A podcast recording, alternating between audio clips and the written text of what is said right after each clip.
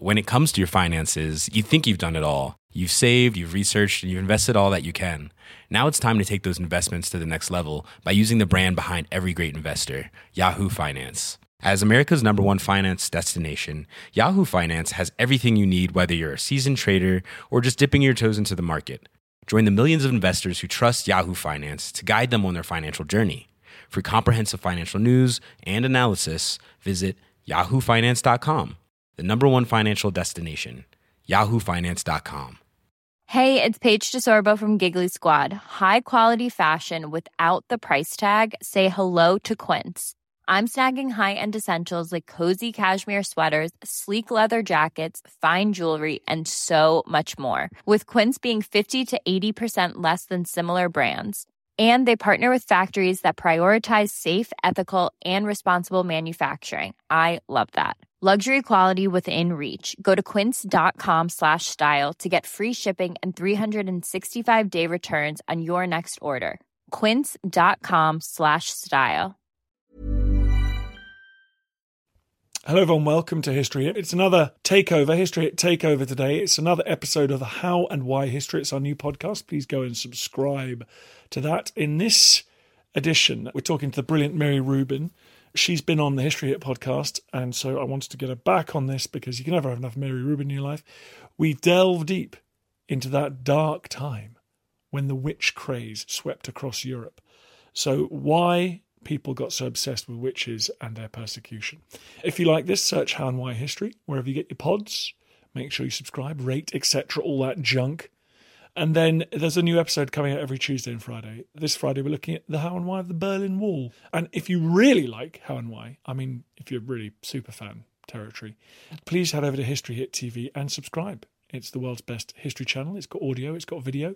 Use the code POD1, POD1. You get a month for free in one month, just one pound, euro, or dollar. But before you do all that, let's head back to the Middle Ages. The fearful abounding at this time in this country of these detestable slaves of the devil, the witches or enchanters, hath moved me, beloved reader, to dispatch in post this following treatise of mine. To resolve the doubting, both that such assaults of Satan are most certainly practised, and that the instrument thereof merits most severely to be punished. In 1597, King James VI of Scotland published a compendium on witchcraft called Daemonologie. It was also published in England in 1603 when James acceded to the English throne. James fully believed in magic and witchcraft and laid down what sort of trial and punishment these practices merited. A century earlier, the best known treatise on witchcraft, the Malleus Maleficarum, endorsed the extermination of witches recommending they be tortured to obtain confessions. But why was there a witch craze in Europe? What circumstances triggered witch hunts? Who were the victims? How did witch trials spread even to America? To answer the big questions on this dark but fascinating period, History Hit's Rob Weinberg met Professor Miri Rubin of Queen Mary University of London. How and Why History. How did the witch hunt craze that took place in Europe come about?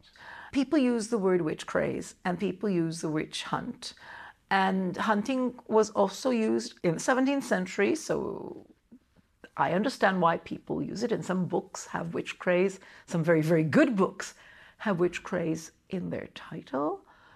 But on the whole, I think it is better to explain the phenomenon as a set of clusters of trials that it is true become almost infectious. That is, the trying of one person as witch, then the interrogation of that person leads, under torture very often, leads to the divulging of names of others, and hence it grows and grows.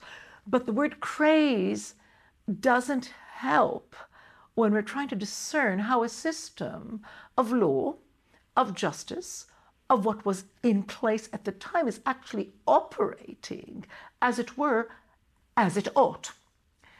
So rather than an aberration, it's better to think about it as what caused this continued and inexorable pursuit of people in the name of witchcraft. I know it may seem a subtle difference, but I think it helps us. And it wasn't everywhere, and it wasn't for very long periods. It was nonetheless absolutely cruel, appalling, and an absolute blot on European history. But a witch craze gives the wrong impression in terms of the structured manner in which a whole lot of these proceedings actually took place. So, how did it start?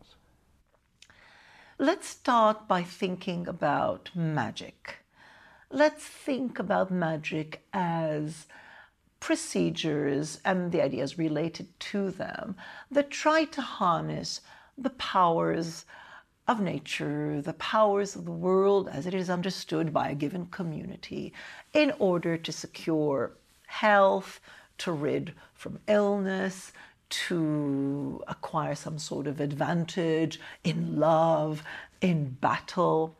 And in every society, and definitely in European societies, there are people who develop a sort of expertise, although a sort of low level of, let's say, magical activity can happen in every household.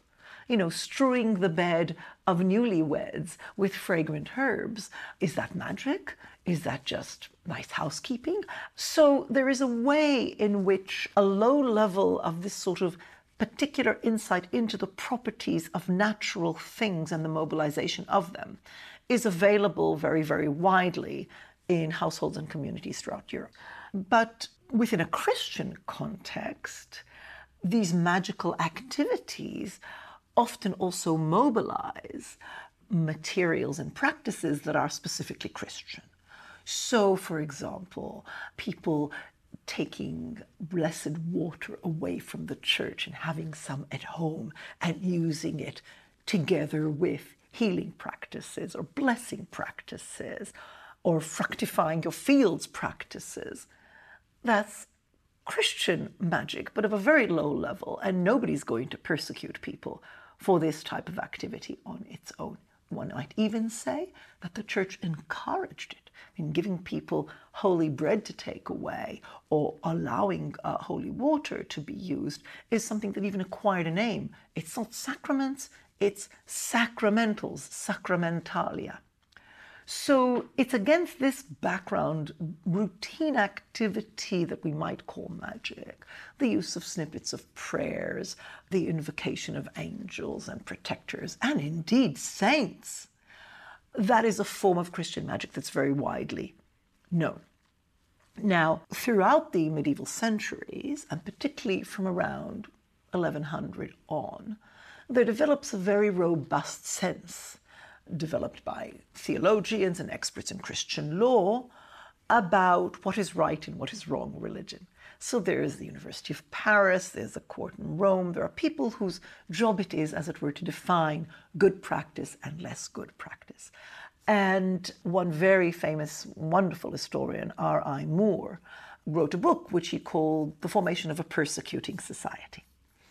And once you're starting to look at practices that are right or wrong and copying them out into books that priests can use, what do you do with these sort of practices? So they occasionally get identified. Certain types of manipulation of materials and uses of prayers or uses of holy materials does get decried as being fanciful or being dangerous because it can lead people to be invoking powers that are not fully godly powers. So occasionally, for example, Jews who fail the, the, test of orthodoxy are also accused of having connection with the devil. Heretics are also deemed to be associated, doing some sort of form of not white but black magic. So there's a beginning of an association of magical activities that are not benign, that are maleficium, maleficent, doing bad in the world, and doing bad not through the procedures that God has ordained, but through the invocation of the devil. Now, in the 15th century, This comes together in a very, very big way. And it's just recent, very recent, last few decades of research that have truly shown us that something very special happens in the 15th century, whereby magic becomes diabolized. There's much, much more suspicion and discussion of the ways in which these women who are, as it were, blessing, etc., are actually making pacts with the devil. And a whole lot of traditions, the traditions of carnival and the world upside down, the traditions of the, the theology around the operation of the devil in the world, because the devil exists, Satan exists. This is not something that does not exist. It does exist in the Christian imagination. All of this gets developed, and it's often developed by the same sort of scholars, often members of the Dominican order, the leading intellectuals of Europe, who were also very often inquisitors charged with prosecuting suspects of heresy. By the mid 15th century, that a number of really, really important texts have been written which systematize knowledge of witchcraft, not the benign type, but diabolical witchcraft, into a thing, into a thing where they meet the devil, they go off and meet the devil at night, and that is the idea of the Sabbath, the Sabbath that develops, which is quite a different thing from the sort of suspicions around women maybe using plants or other preparations in order to affect certain types of results. And it's from that association that all the energy of the Catholic Church, which has hitherto been directed as heretics according to their various theological beliefs, are now directed at witches as a very particular and really, really nasty form of heresy, which is in direct interlocution with the devil, which rejects the power of God and seeks to be servants. They worship the devil rather than God himself. So, what were the kinds of circumstances that would tend to trigger a so called witch hunt? So, the first examples of spectacular trials, trials of more than one person, trials that end up in capital punishment, that are much touted and written upon, are from the 15th century.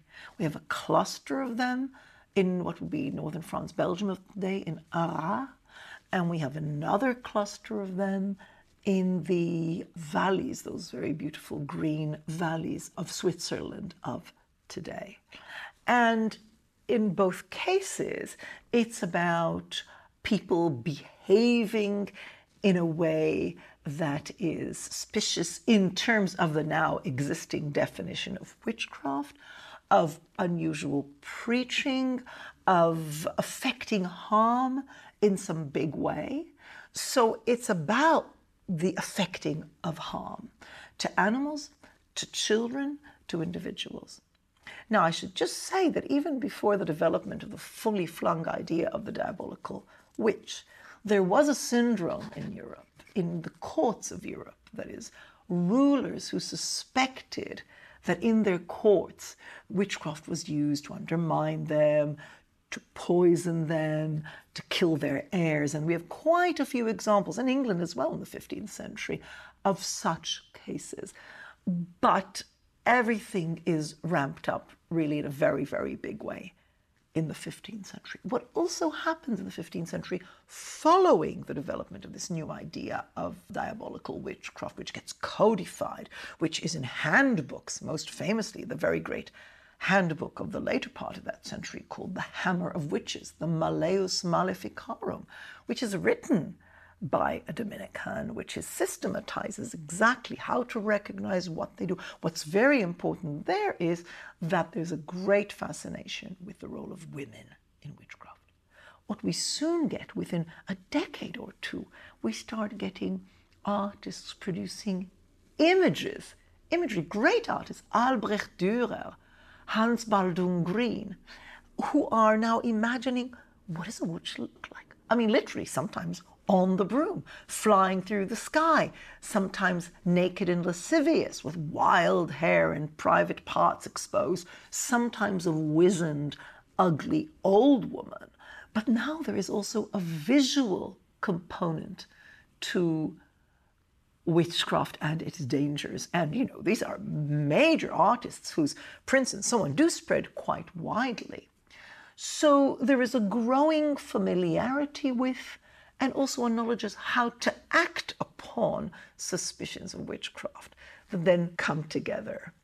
And when you add to that that 16th and 17th century Europe sees some of the most fraught debates about religion, wars of religion after all, and of course accusations for witchcraft happen in Catholic countries as well as Protestant countries. This is what's so very interesting. And it becomes part of the operation of the state to protect its people. Then there is the potential of this happening. Now, there have been scholars who tried to relate the chronology of the trials, for example, the very, very famous and horrific trials in Franconia in the 1610-20s, to particularly bad weather, particular plague, particular calamity, and so on. And you know, sometimes that works quite well.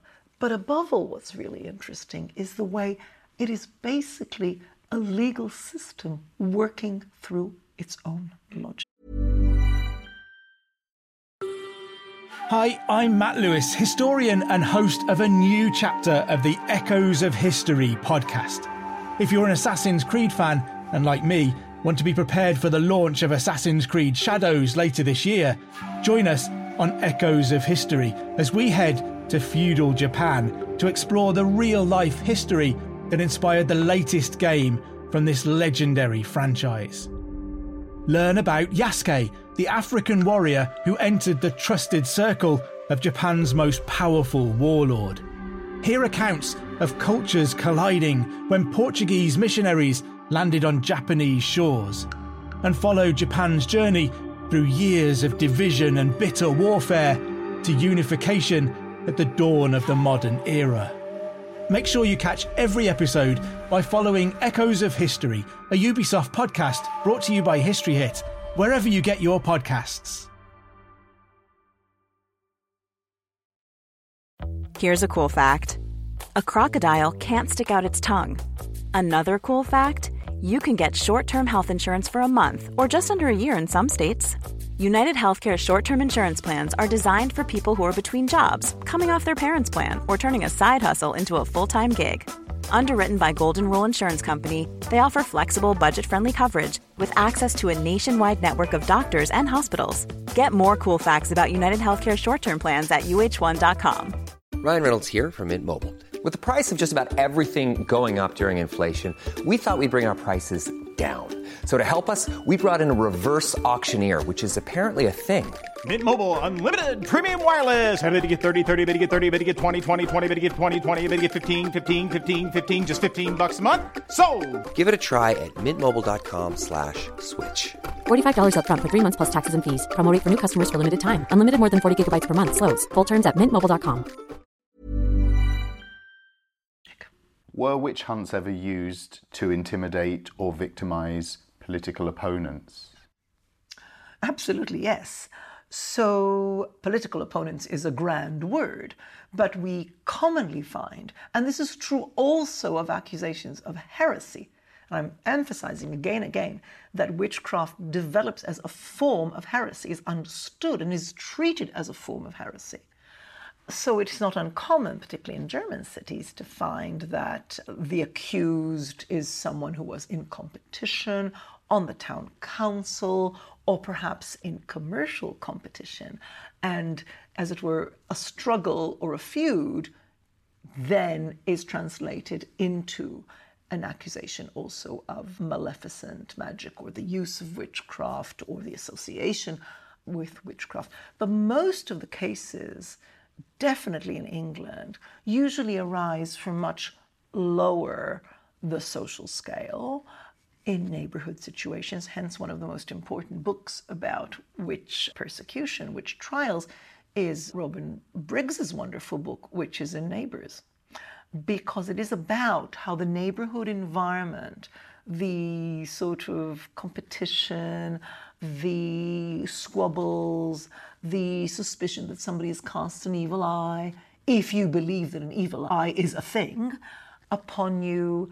And Keith Thomas, the very greatest, uh, or most influential of British historians of witchcraft, developed an interesting theory, which has then been ramified and modified, but still has a really interesting core to it in his great book, Religion and the Decline of Magic of 1971, where he says that an accusation of magic can actually be an expression of guilt.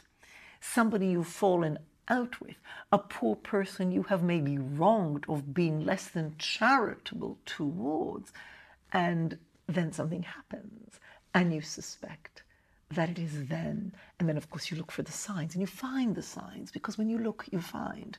And the very famous case in, in Lancashire in 1612, the Pendle witch trial, is sort of that type, uh, begins really with an accusation a peddler who refused to sell pins to a young woman and then he goes his way and he immediately stumbles and has a stroke, but he survives just well enough to say she probably cast the spell upon him. And she says no, but his son brings evidence, and ultimately 12 people end up in the assizes, 10 of whom are hung. And that's quite unusual for England. And that's really interesting, that whole period of the very late Elizabethan or immediately after Elizabeth, particularly under James I. He was very preoccupied with religion in general. He believed that it existed. He believed that it was also used politically. He definitely believed that those who were machinating against him in Scotland did use magic in order to um, capsize a ship he was on or other type of harm. And he legislated, in his first year, he legislated the act against sorcery that actually defines it as a capital crime.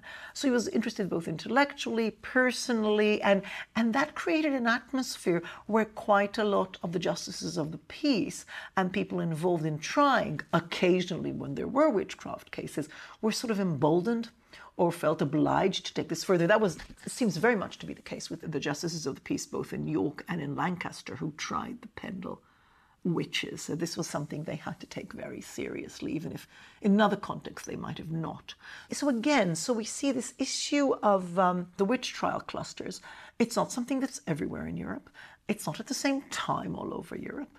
It's a potentiality embedded in law, because there are now laws both in the Holy Roman Empire and in England and throughout. There are laws against sorcery. There's a machinery. It occupies the imagination, not least through the visual representations. It's out there. So we find these extraordinary clusters.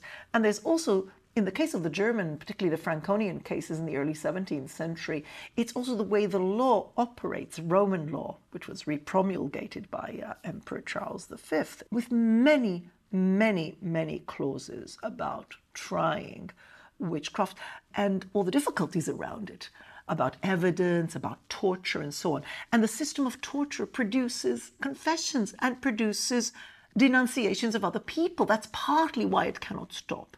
Now, in England, torture did not operate in that manner. And it's very interesting in the 1640s in Essex, uh, well, in East Anglia, not just Essex, but mostly in Essex, when the guy, the self appointed witch finder general, Matthew Hopkins, uh, develops a reputation. He's a Puritan, uh, local from Suffolk, son of a clergyman, and he, he becomes known as the go to guy when you have, because, you know, a township doesn't know what to do. Manningtree, uh. What do you do with these accusations? He becomes the expert and he tries these trials and he gets paid for them as well and he writes tracts about them. So he spreads the news as well. So people know about this being a thing beyond the localities. So then, somewhere else, when the conditions are right. People have that knowledge because they've read the pamphlet, these widespread pamphlets, very cheap pamphlets about the operation of the trial. So in England, all this is happening in the middle of the Civil War. The discoverer never travelled far for it, but in March 1644 he had some seven or eight of that horrible sect of witches living in the town where he lived.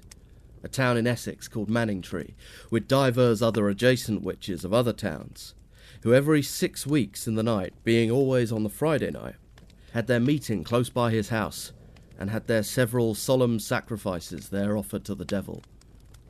One of which this discoverer heard speaking to her imps one night, and bid them go to another witch, who was thereupon apprehended and searched by women who had for many years known the devil's marks, and found to have three teats about her, which honest women have not. So, upon command from the justice, they were to keep her from sleep two or three nights, expecting in that time to see her familiars, which the fourth night she called in by their several names. The first she called was Holt, who came in like a white kitling, Jarmara, who came in like a fat spaniel without any legs at all. She said she kept him fat, for she clapped her hand on her belly and said he sucked good blood from her body. Vinegar Tom, who was like a long legged greyhound, with a head like an ox, with a long tail and broad eyes, who, when this discoverer spoke to and bade him go to the place provided for him and his angels, immediately transformed himself into the shape of a child of four years old without a head, and gave half a dozen turns about the house and vanished at the door.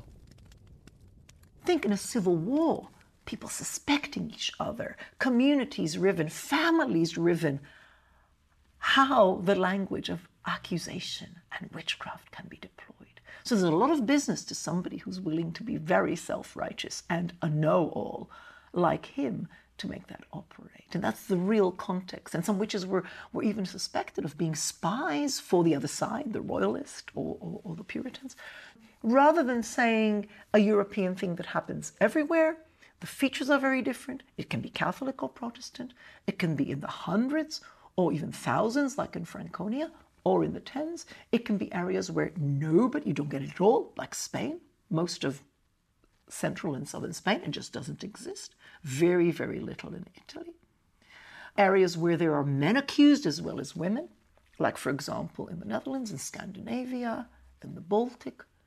So, all of this is to make very, very complicated, as it ought to be across the whole continent, a phenomenon that in the public imagination is very much witch hunt, and we totally understand what it's about. And then witch trials spread to America, most famously Salem. So again, we have to think of these communities in New England, the Commonwealth of Massachusetts, as being really these are English people, English people who've settled, who have only very, very recently, like I think about a year before the trials, had actually become part of the British dominions, as it were, governed by a British governor, part of the British Empire, we might say.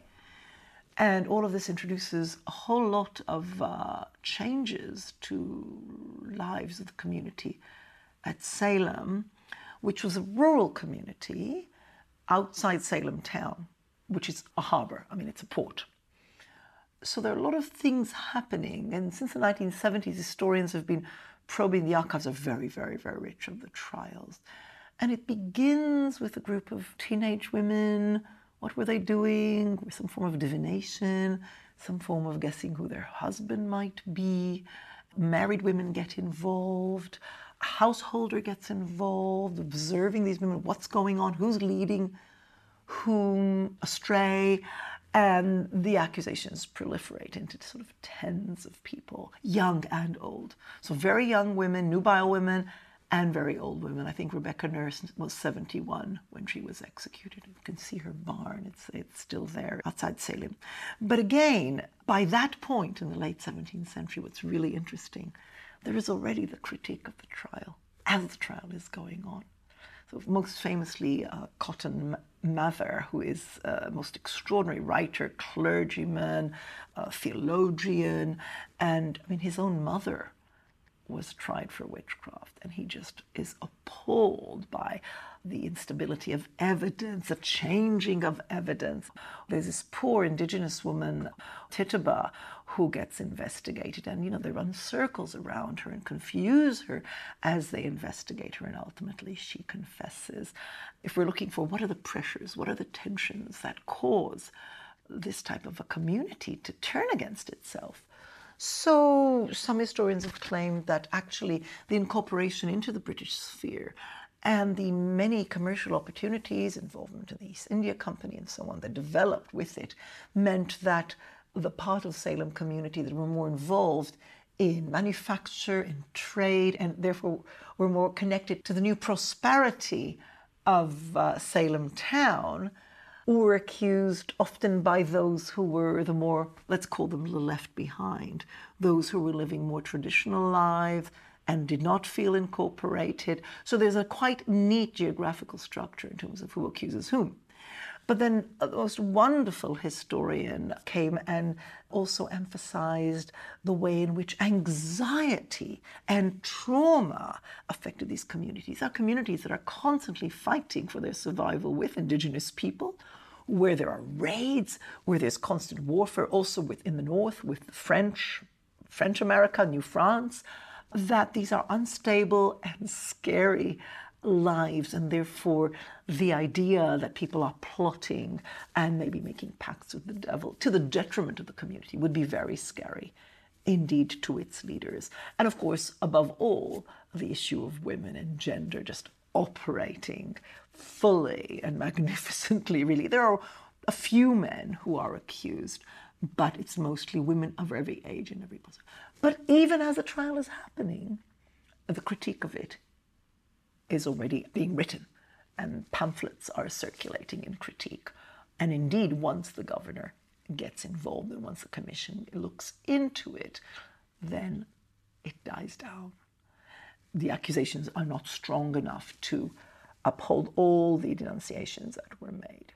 So here is an interesting point, which is like European magic going global. That is to say, what happens with people's traditional beliefs about magic when they go and they settle in the very precarious, the very scary, the very guilt inducing, the very traumatizing situation of conquest and colonization.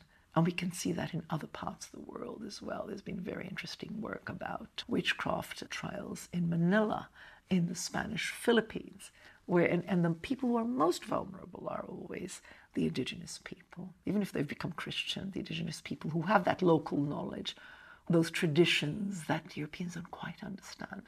And, and now I think historians are really recognizing this global dimension in the study of witchcraft. So we're in for some very exciting new research. Miri Rubin, thank you for joining us. My pleasure.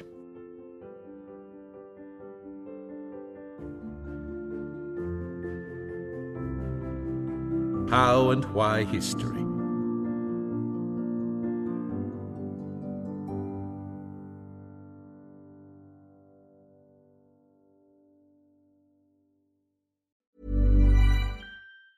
Even on a budget, quality is non-negotiable. That's why Quince is the place to score high-end essentials at 50 to 80% less than similar brands. Get your hands on buttery soft cashmere sweaters from just 60 bucks, Italian leather jackets, and so much more. And the best part about Quince, they exclusively partner with factories committed to safe, ethical, and responsible manufacturing. Elevate your style without the elevated price tag with Quince. Go to quince.com slash upgrade for free shipping and 365-day returns. When it comes to your finances, you think you've done it all. You've saved, you've researched, and you've invested all that you can. Now it's time to take those investments to the next level by using the brand behind every great investor, Yahoo Finance. As America's number one finance destination, Yahoo Finance has everything you need, whether you're a seasoned trader or just dipping your toes into the market. Join the millions of investors who trust Yahoo Finance to guide them on their financial journey. For comprehensive financial news and analysis, visit yahoofinance.com, the number one financial destination, yahoofinance.com. Thank you for listening to this episode of Dan Snow's History Hit. Please follow this show wherever you get your podcasts. It really helps us, and you'll be doing us a big favour. Don't forget, you can also listen to all of these podcasts ad free and watch hundreds of TV documentaries when you subscribe at historyhit.com slash subscribe. As a special gift, you can also get your first three months for just £1 a month when you use code Dan Snow at checkout.